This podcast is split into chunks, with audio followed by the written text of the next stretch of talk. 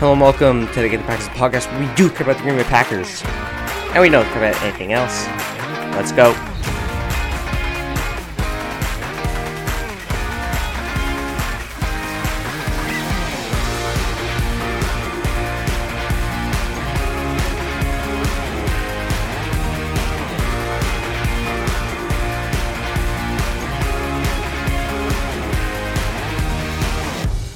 All right, hello, welcome back to Dedicated Packers. Today, didn't have an episode out on Sunday, so we're going to release it on Monday instead. We are going to do the best pass catchers in the NFL at the moment. Um, this is going to be a mixture of three different positions running backs, wide receivers, and tight ends. I'm going to mix in all three because we didn't have the Wednesday episode and uh, where I was supposed to rank the top 10 running backs. So I'm going to mix running backs in here, talk about really just the top tier running backs because those are the only ones good enough to make the top 10 list. Um, since this is a uh, ranking with a bunch of different positions, I am, instead of evaluating, and despite the name of the list, how good they are at passing catches, I'm going to evaluate how much value uh, each player on this list brings to their given offense and how good they are at a particular thing. Um, that means that you don't have to necessarily have 2,000 receiving yards to be high up on this list. So here we go. Let's jump right in. At number 10, George Kittle. And here I was in between George Kittle and Nick Chubb for the number 10 spot, but ultimately I had to give it to George Kittle, right? His blocking game, it's obviously been talked about so much. He is a phenomenal blocker. He helps out greatly in the run game. He's like a sixth O lineman there. And when he comes in the game, he keeps the defense off balance because he could be put in for run blocking plays or he could be put in for pass catching. And that's another thing that he thrives at. He is a really damn good receiver, right?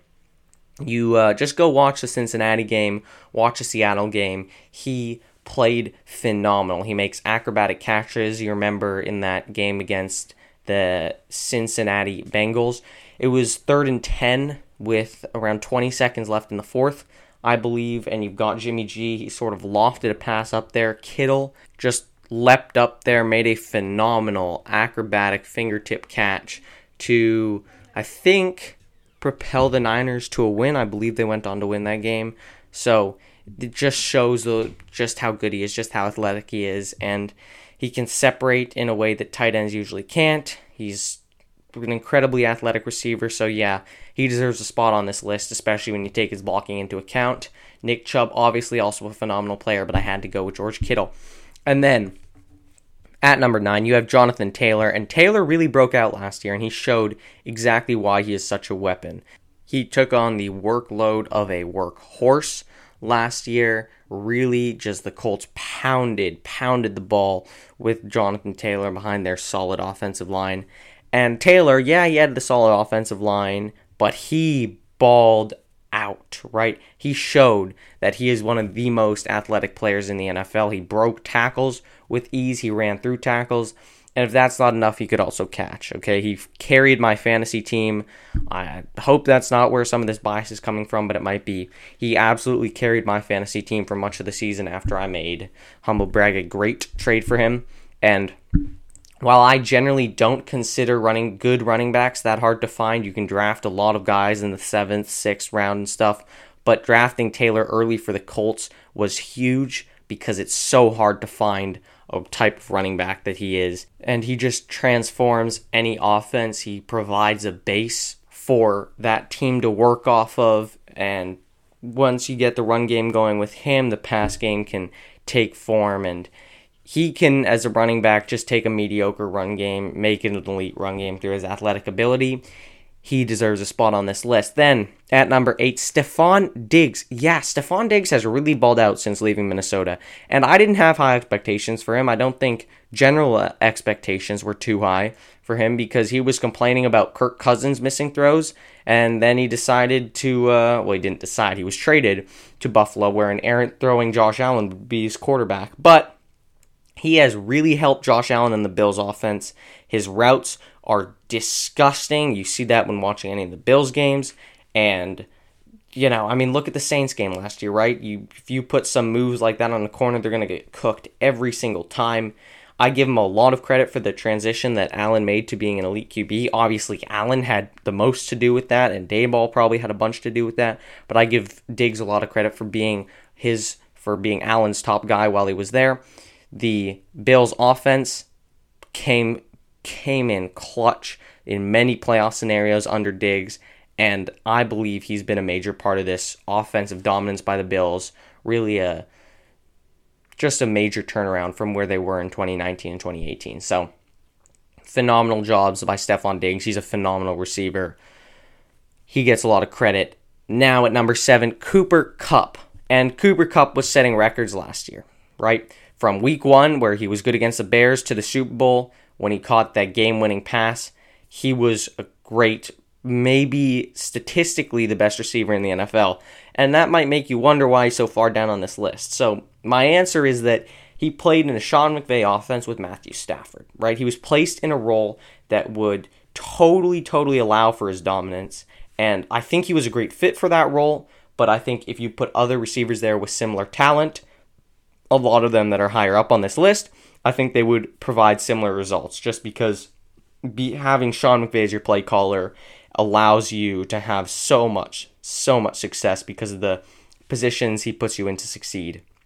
I also believe that Cooper Kupp would not have quite had the same success as someone like, say, Justin Jefferson or Davante Adams if he had been in their offenses. So, Cooper Kupp, he's a phenomenal receiver. I, there's no doubt about that.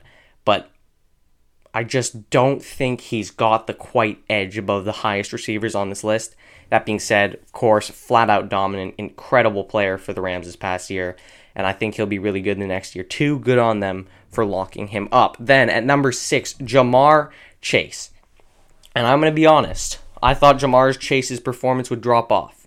Nothing he did was standing out to me. I didn't see anything in his game that made me say, oh, that's why he's been so damn productive. But at this point, after doing it and watching him for a whole season do it, I have come to the conclusion that his sheer athletic prowess is basically what allows him to stand out to such a high degree. And it's not unheard of, right? You've seen a guy before like Calvin Johnson, but I just didn't think Ja'Marr Chase was that athletic. I don't think he's that athletic, but he's damn athletic and he's been really good for the Bengals. He was dynamite for their offense. Being Burrow's college teammate certainly helped that, but Ja'Marr took a mediocre Bengals offense in 2020 prior to the Joe Burrow injury, of course, after which they were disastrous. And he took that mediocre offense to sky high Super Bowl levels. Even in the Super Bowl, he made that diving catch down the sideline, right? He had something like five straight 100 yard gains games all the way to the Super Bowl he just led them. And the way he dominated opposing defenses and elevated the Bengals offense, especially with that big catch he made against the Packers, I went into that game thinking, oh, Ja'Marr Chase isn't going to, you know, make a catch or anything. He's not going to rip us open. And right before halftime, he did. So just watching him dominate, that forced me to put him this high on the list. Then at number five, we have Travis Kelce. Yes. Travis Kelce. I think a year ago, or two years ago, he would have been even higher on this list. Even higher, if that's possible, but he fell off just a tiny bit recently. That all being said, he is still a force to be reckoned with, and he is essentially an elite receiver, right? You see the little label next to Travis Kelce's name on NFL.com or wherever you choose to look, and it says tight end, but the way he catches the ball, he's basically an elite receiver. He's had well over a thousand yards for the last six years. Let that sink in. Most receivers in the NFL can't say that. The way that Kelce separates midway through his routes is really, really impressive. He has that little shimmy that he does. And overall, he's just been an absolute weapon for Mahomes in his young career. I give him a lot of credit for Mahomes' hot start. If you, I mean, that's probably an understatement, but I give Kelce a lot of credit for that. He you just see how dynamic the Chiefs offense becomes once you put him in the game. And if you add on his elite receiving ability to his blocking ability, he deserves to be up this high on the list. I'd probably still have him on the list if he were only a receiver, but you add him blocking, and it's not phenomenal blocking, but it is some blocking, and yeah, he's he's really damn good. Then at number four, Derrick Henry, a running back this high on the list. Yes, yes, but but PFF says running backs don't matter. Yeah, most don't, but Henry does. He absolutely transforms the way the team's offense works. You can see the Titans' offense being redefined during 2019 throughout the playoff run. If you get behind on the Titans, good luck because Henry's going to pound your team into the ground in a way that no one else can, even if you're only up by a couple scores. Watch the Seahawks game two years ago. The Titans just ran, ran at the Seahawks, and it worked for them. So it's really, really scary what the Titans can do with Derrick Henry. I give him so much credit for making Tannehill a better quarterback. He may not be as flashy in his runs as a Travis Kelce, Ja'Marr Chase, or you know some guys higher up on this list, but Derrick Henry can make an offense just as good. The running game that he provides, whether or not there's a great offensive line, is just so impressive. He's a freak. I feel so bad for everyone who had to play this six foot two, 235 pound man in high school. That's horrible. Okay, and then at number three, you have Justin Jefferson, right?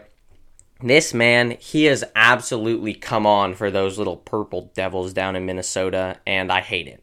Okay, I am not a fan of Justin Jefferson, not because of the way he plays or what he does off the field. I I don't even it seems he seems like a totally great human, but he is going to kill the Packers for the next few years unless Jaire Alexander can totally shut him down, and that really scares me. I think that he can be put into any system and wreak havoc, and that's really what ha- makes me have him so high on this list. I think if you insert him into the Rams offense, you would get similar results as you got from Cooper Kupp, And his big play threat ability plus his phenomenal route running, it threatens the defense so much. He is a great receiver. Then at number two, Tyreek Hill. And this is sort of a step into the final tier of guys on this list. So if you think Jefferson and Ja'Marr change an offense, Hill does so to an even greater degree. His speed, terrifying. Defensive coordinators have to adjust for it at all times. They're always they always have to be cognizant of where Hill is on the field, and that opens up a lot of opportunities for other receivers. In that way, Hill makes an offense better. Just his presence. But then what does he do on the field when he gets the ball in his hands? First of all, his route running, very impressive. He Sure, he could probably get by with his speed just running vertical routes or something, but he has finesse when he runs his routes. There's nothing that he can't do. And then if you get the ball in his hand, run some touch passes, some sweeps or something. Oh baby, he he can burn you. You know, I a team could call every play for Tyreek Hill and they could win football games just because he's so dynamic and it's that hard to stop him. Then at number one, you have the man, the myth, the legend, the guy the Packers traded away, Davante Adams. What can I say about Tay? Good song line. What can I say about Tay? He's just insanely good. I I can't even talk about Davante. He separates off the line, but then he can gain separation in the middle of his route too, in case he doesn't separate off the line as much as he'd like. You can do that, and he can burn you. Or you can just throw a back shoulder fade to him, and he'll adjust and he'll make the play and he'll get his feet down. Or if you don't like that, you can also just throw a ball to him with defenders smothering him. He'll be able to uh, bring up some late hands, make a great catch. That's what he does, right? He's a quarterback's best friend because he has the ability to make every play all over the field and he's a defensive coordinator's worst nightmare because they have to they absolutely have to roll their coverage to his side of the field. If you watched the ravens packers game last year that's what that's what the ravens were doing. They just rolled coverage over to Davante and that opened up opportunities in that game for the run game first of all which was rolling for a portion and then for a receiver like MVS to have a nice game so he automatically, Davante does, transforms any offense. I think he will continue to produce in Las Vegas just because you can throw him the ball basically wherever he is on the field and he is going to make plays. So that is that is my list. That is who I have at number one, Davante Adams. I don't think you can argue with that. The other players, definitely highly debatable. Um, you can argue with many of the spots having Justin Jefferson at three, having Tyreek Hill at two, having Cooper Kupp all the way up at seven. Very interesting. Um, but feel free to criticize this list. Open to it. Anyway, I hope you very much enjoyed this episode. Going forward, going to take a break for this next week, and then I will return. We will discuss training camp storylines to look at. Hopefully, make all this podcast material more Packers, Packers centric. But until then, thank you as always for listening to Dedicated Packers, and until next time, go Pack, go.